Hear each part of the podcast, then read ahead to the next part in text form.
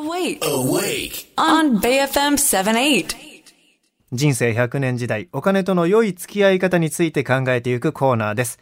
アウェイクの頼れるお金のかかりつけ医、高塚さんです。おはようございます。おはようございます。よろしくお願いしよろます。しくお願いします。はいえーそんな高塚さんにまた質問をいただいているので、ざいますえーご紹介します、えーメッセージいただきました。これはね、あの、先週、あの、35歳のご主人さんと、あの、4人,、はい。4人家族の家計分析シミュレーションっていうのがありまして、はい。あの、650万円の収入から生活費、住宅費、で、車を8年ごとに200万円で買い替えるとか、はい。えそうやって詰めて考えて、え考えていったところ、うん預貯金が500万円あっても、うん実は投資に回せるお金がなかったというのありましたよね。そうでしたねはい。はいこれね、で、ツイッターで、ぬぬぬぬぬさんからの感想を届いてますけど、はいメッセージが。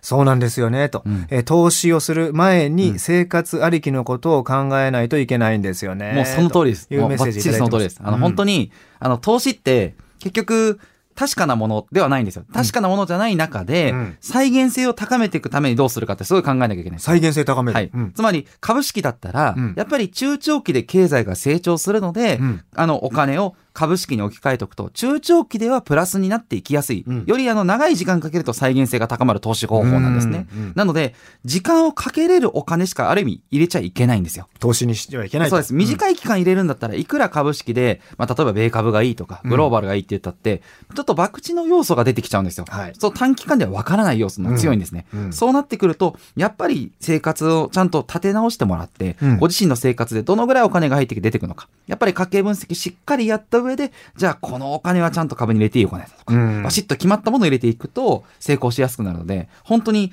投資の前に生活ありきでうん。きちっと自身のお金の流れ見極めることが非常に重要かと思います。ね、だから先週もおっしゃってましたけど、まあ、例えば現金預金が500万円あるんで、はい。えーこれどういう投資商品を買ったらいいですかね、というふうに、えー相談をしたら、はい。い、やいや見てくださいと、えーはい。投資に回せるお金ないですよ。というふうに高塚さんはが診断をしてくださったということでね、高塚さんは、まあ、あの本当に、えー商品を売ることを考えてるんじゃなくて、はい。あの、私たち担当についたら、うんその方と、うんまあちょっと本当に言い過ぎかもしれませんけど、一生添い遂げるつもりでやってるんですよ。うんよくあの従業員には、その方の家族になったつもりで、一生パートナーになったらどうするかでアドバイスしましょうってやってるんですね。なので、パートナーになったら、むしろ僕多分その方の家族だったら、もう今すぐやめようそれはダメダメダメってすぐ言っちゃうんで、うんうんうんそういうつもりでアドバイスをしてます。そうですよね。はいだからなんか、しどの商品をす勧めてくれるんですかっていうんじゃなくて、はいあの、いや、そもそも買う必要が今ないですそうです。ということ逆にちゃんと買っった方がいい人には買った方がいいって言いますし、うん一生涯ちゃんとお金が持つことがゴールだと思うので、ねそこにめがけてあの提案したいなと思ってます。はいで、なんか、あの、前回と違ったまたシミュレーションご紹介いただけるというそうでねことですすね。。はいちょっと今回30代の方じゃなくて、うん50代の方のご家族のケースもご紹介したいと思います。50代のご夫婦。はい、はい。えっと、ご主人が55歳で、奥様が52歳というご夫婦で、ちょっとご主人が年収高めの方のご相談事例なんですけども、うんうん手取りで1000万円ぐらいある方なんです。手取り1000万。ご主人が、はおい、いいところでお勤めの方。まあ、55歳なんですよ。うんで、奥様が52歳で、奥様はパートで、うんあの、年間60万ぐらいの、月5万ぐらいの本当パート収入って感じですね。うんお子さんも2人もうそろそろ大きくなってきていて、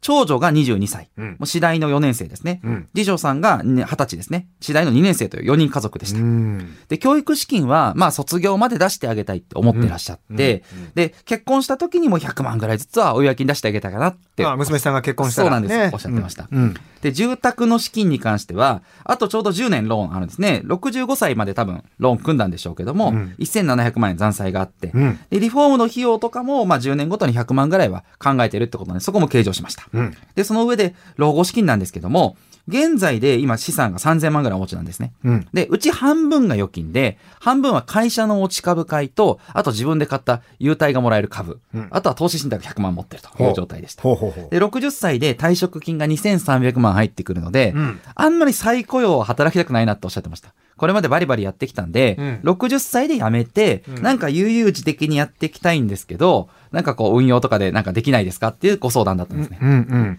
で60歳で退職して再雇用は考えてないと。じゃあ仕事辞めて収入ゼロになったとしても、そうで今の話で言うと、預貯金とかい。株式とか、まあ投資も含めて、はい。だいたい5000万ぐらいの資産はそうですね。退職金入れると5300万あるって。ねた今は今3000万ですけど、ね5年後には2300万プラスで入ってきますし。退職金入れたら5000万超える資産がありますよはいという感じですよね。結構なんで、リッチな方ってはリッチな方なんですが。ですよね。で、はいローンがあと10年あって、残り残債が1700 1700万。万はいうん。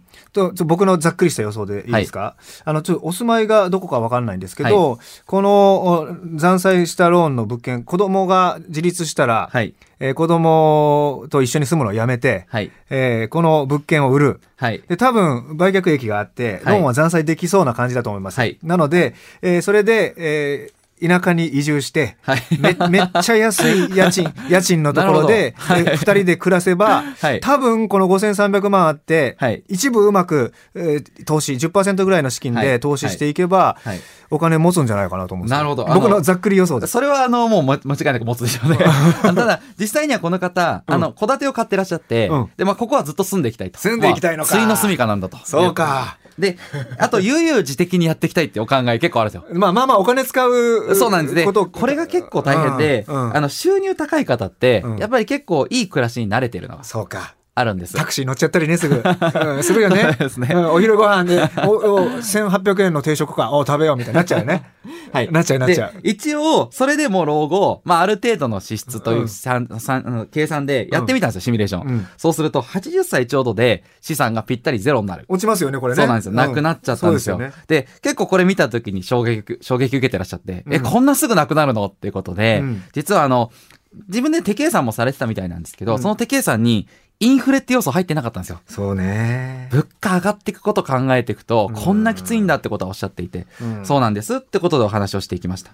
うんなので、まあ、この方にお話したのは、で、運用で解決したいとおっしゃっていたんですけども、まあ、運用も、ちゃんとしっかり資金の大部分を運用に回せば、うん。おそらく債券とか手堅いものを買っても解決はできると思うんですよ。うんうん。ただ、そう、その場合ってまず一つ、例えば60歳で退職金2300万入った時に、うん。2300万一括投資するぐらいうん。投資に慣れてないとうん。ダメなんです。2300万入ったから怖いから100万ずつ買ってこうとかっていくと。結局手元で運用しない資金が大量に残ってしまうので、運用効率的にも悪いですし、そもそもお金が持たないんですね。うん。なので、今から退職までか例えば本当にリタイアされたいんであれば、うん。5年間の間に少しずつ投資商品私どもも買っていっていただいて、うん。まあ一緒にやりながらうん。感覚身につけてってもらって、まあ当たり前に大きな金額も投資できるような感覚を身につけてもらうか、うん。または安牌を取っていきたいんであれば、普通に再雇用は別に嫌ではないってことであったんで、うん。お仕事を続けていただくと、これもある程度もらえるみたいなんですね、うん。大きな企業で。なのであれば、そちらでもらっていくと、それだけでも結構持ちそうになったので、そうですね。